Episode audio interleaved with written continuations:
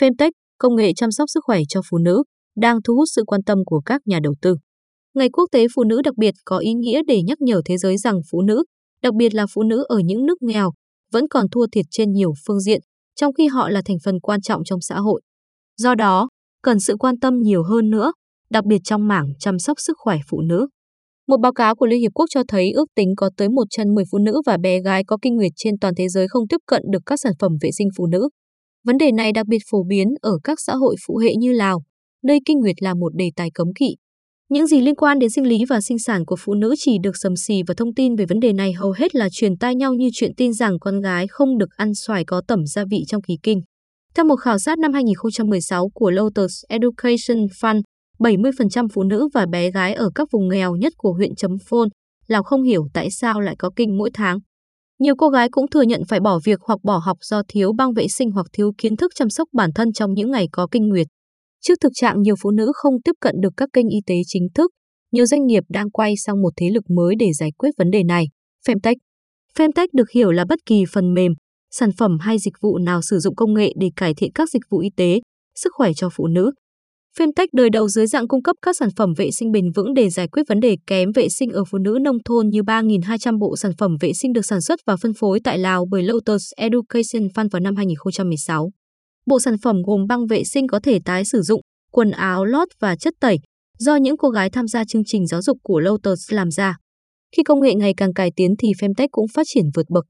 Năm 2018, Relief đã giành giải thưởng Danish Design Award cho sản phẩm SafePath, một loại băng vệ sinh tái sử dụng được làm bằng loại vải kháng khuẩn rất đặc biệt, có thể diệt vi khuẩn chỉ trong 30 giây. Băng vệ sinh có thể tái sử dụng là một sản phẩm cải tiến giúp ngăn ngừa viêm nhiễm trong khi giúp bảo vệ các bé gái và phụ nữ ở những nước nghèo khỏi bị xã hội kỳ thị do vệ sinh kém trong kỳ kinh nguyệt. Jean Angelisic, giám đốc điều hành Relief, có trụ sở tại Đan Mạch, phát triển các sản phẩm cứu trợ bền vững cho các nước đang phát triển kể từ năm 2013. Cho biết công nghệ kháng khuẩn đóng vai trò rất quan trọng vì nhiều cô gái ở các vùng nghèo nhất châu Á không tiếp cận được nước sạch. Với SafePath, cho dù bạn tẩy rửa nó trong sông, hồ bị ô nhiễm thì vải kháng khuẩn này cũng diệt được bất kỳ vi khuẩn gây hại nào, Six nói. SafePath hiện được phân phối ở 10 nước châu Phi và châu Á, trong đó có Lào và Bangladesh. Nhu cầu giải quyết vô số vấn đề của phụ nữ đã dẫn đến sự gia tăng mạnh mẽ hoạt động đầu tư vào Femtech trong những năm qua. Theo thống kê của Femtech Analytics, có 1.323 công ty Femtech trên toàn cầu vào năm 2021, trong đó có 41 công ty ở Đông Nam Á, với 1.292 nhà đầu tư. Việc số hóa y tế trên diện rộng, một phần được thúc đẩy bởi đại dịch đã tạo chất xúc tác rất cần thiết cho ngành Femtech. Ngày càng nhiều công nghệ đang được phát triển nhằm cải thiện sức khỏe phụ nữ, Kết Bắt, giám đốc Femtech Analytics, nói. Châu Á là nơi đóng đô của chỉ 14% các công ty Femtech, nhưng lại là động lực chính yếu cho cơn sốt này. Femtech Analytics dự đoán đến năm 2026 khu vực châu Á, Thái Bình Dương sẽ chứng kiến tốc độ tăng trưởng nhanh nhất về các ứng dụng y tế, chăm sóc sức khỏe cho phụ nữ, nhờ sự gia tăng nhận thức và thái độ cởi mở hơn về các đề tài sức khỏe nữ giới. Một ứng dụng như vậy là Oki, ra mắt vào năm 2019 bởi UNICEF, dạy cho các bé gái từ 10 đến 19 tuổi về kinh nguyệt, với các chức năng theo dõi chu kỳ và lịch sử kinh nguyệt, cũng như liệt kê các nguồn lực địa phương có thể hỗ trợ về sức khỏe sinh sản và phòng chống bạo lực tình dục. Oki hiện có mặt trên toàn cầu và nay có cả chức năng đọc to cho người dùng chỉ biết ít chữ hoặc khiếm thị. Saranai BBS, đứng đầu Tổ chức Phụ nữ Liên Hiệp Quốc khu vực châu Á, Thái Bình Dương, cho biết, thậm chí trước đại dịch, tính trung bình, phụ nữ đang làm gấp 3 lần lượng công việc không được trả lương so với đàn ông. Trong đại dịch, lượng công việc càng nhiều khi họ phải gánh gồng việc chăm sóc cả gia đình, do nhà giữ trẻ, viện dưỡng lão và trường học bị đóng cửa. Gánh nặng công việc nhà trong đại dịch khiến cho nhiều phụ nữ càng không có thời gian chăm sóc bản thân. Một bằng chứng là trên thế giới, cứ 10 phụ nữ trong độ tuổi từ 15 đến 44 tuổi thì có một người mắc hội chứng buồng trứng đa nang, PCOS. Riêng tại Ấn Độ, theo một khảo sát toàn quốc năm 2021 bởi Ojiva, cứ 5 người phụ nữ Ấn thì có một người bị PCOS. Miava, một startup fintech ở Ấn Độ, kỳ vọng công nghệ là chìa khóa cung cấp dịch vụ y tế mà phụ nữ cần trong điều kiện dịch bệnh. Ứng dụng Miava theo dõi và cung cấp dịch vụ điều trị PCOS bằng cách giúp phụ nữ tiếp cận bác sĩ phụ khoa, chuyên gia dinh dưỡng và huấn luyện viên thể dục tại các trung tâm tất cả trong một. Ứng dụng Miava được thành lập năm 2020. Có khoảng 50 bác sĩ, 25 chuyên gia dinh dưỡng và 12 huấn luyện viên thể dục đóng vai trò là các nhà tư vấn. Phí đăng ký dịch vụ Miava cho 3 đến 12 tháng là từ 33 đến 239 đô la Mỹ.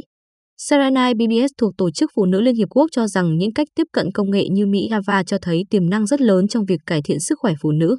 Một trong những lợi ích của Femtech là tạo ra một môi trường mà phụ nữ có thể tìm kiếm sự giúp đỡ về một vấn đề mà họ thấy khó khăn khi nói về nó, hoặc trong những tình huống mà rất khó để họ rời nhà, bà nói.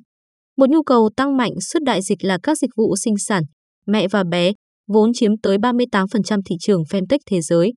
Những dịch vụ này bị cắt giảm đầu tiên khi các bệnh viện buộc phải tập trung mọi nguồn lực phòng chống COVID-19. Tại Philippines, chẳng hạn, các trung tâm y tế cộng đồng đã phải tạm ngưng các chương trình y tế sinh sản và sức khỏe giới tính để tập trung đối phó COVID-19. Đó là lý do Jessica Zemesa và đồng sáng lập Albertina Valenzuela thành lập Kindred.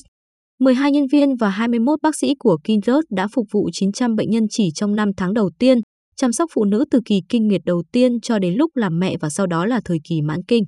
Instagram là kênh bán hàng chính của Anna, chi nhánh tránh thai của Kindred. Khách hàng Kindred thích tương tác với Anna bằng cách nhắn tin trực tiếp trên nền tảng này. Kindred dự kiến sẽ mở phòng khám vật lý đầu tiên trong năm nay và đang huy động thêm vốn sau khi nhận được khoản đầu tư ban đầu từ Pulsar 63, một công ty đầu tư mạo hiểm về chăm sóc y tế. Thành công của Kindred sẽ tạo tiền đề cho các startup femtech khác, Jessica Zemesa nói. Tại Việt Nam, Móm Bi, một ứng dụng theo dõi thai kỳ, cũng ra đời nhằm cung cấp các dịch vụ như đặt lịch hẹn bác sĩ sản phụ khoa, tư vấn nuôi con bằng sữa mẹ. Quốc gia gần 100 triệu dân cũng vượt trội trong khu vực về tỷ lệ tử vong ở bà mẹ, với 43 ca tử vong trên 100.000 ca sinh sống, so với mức trung bình 69 ở châu Á, theo World Bank. Một lĩnh vực khác bắt đầu thu hút sự chú ý của nhà đầu tư là giải quyết những vấn đề của phụ nữ trong thời kỳ mãn kinh, vốn ảnh hưởng đến 100% phụ nữ có kinh nguyệt với các triệu chứng như bốc hỏa, đổ mồ hôi ban đêm và đau đầu. Theo ước tính của Hội mãn kinh Bắc Mỹ, có tới 1,1 tỷ phụ nữ, chiếm 12% dân số thế giới, sẽ trải qua thời kỳ mãn kinh vào năm 2025. Con số này càng không thể phớt lờ ở châu Á, khu vực có nhiều nước đang chứng kiến tốc độ già hóa nhanh nhất thế giới như Nhật với hơn 29% dân số trên 65 tuổi. Không ai quan tâm đến việc rót vốn vào lĩnh vực chăm sóc sức khỏe cho phụ nữ trung niên. Mảng y tế cho phụ nữ trẻ vẫn hấp dẫn hơn nhiều vì họ còn có thể sinh con. Susan David, giám đốc chương trình nghiên cứu sức khỏe phụ nữ tại Đại học Monash, nhận xét. Nhưng điều này đang bắt đầu thay đổi. Tiến sĩ Maben Yên Ngọc Nguyễn cùng với Fanny Feng đã đồng sáng lập Elocare sau khi nhận ra phân khúc còn bỏ ngỏ này trên thị trường FenTech Singapore. Tôi luôn hứng thú với FenTech và nhận ra rằng không ai trong ngành này nói về thời kỳ mãn kinh, Maben cho biết. Theo Femtech Analytics, chỉ 6% các công ty Femtech của thế giới tập trung giải quyết các vấn đề liên quan đến thời kỳ mãn kinh ở phụ nữ. Hiện tại, Eloke đang phát triển một thiết bị đeo trên người có thể theo dõi nhiệt độ cơ thể, huyết áp và các chỉ số khác để hỗ trợ điều trị thời kỳ mãn kinh ở phụ nữ dựa trên dữ liệu được cá nhân hóa, giúp việc chẩn đoán và điều trị chuẩn xác hơn. Tuy nhiên, thách thức cũng không nhỏ.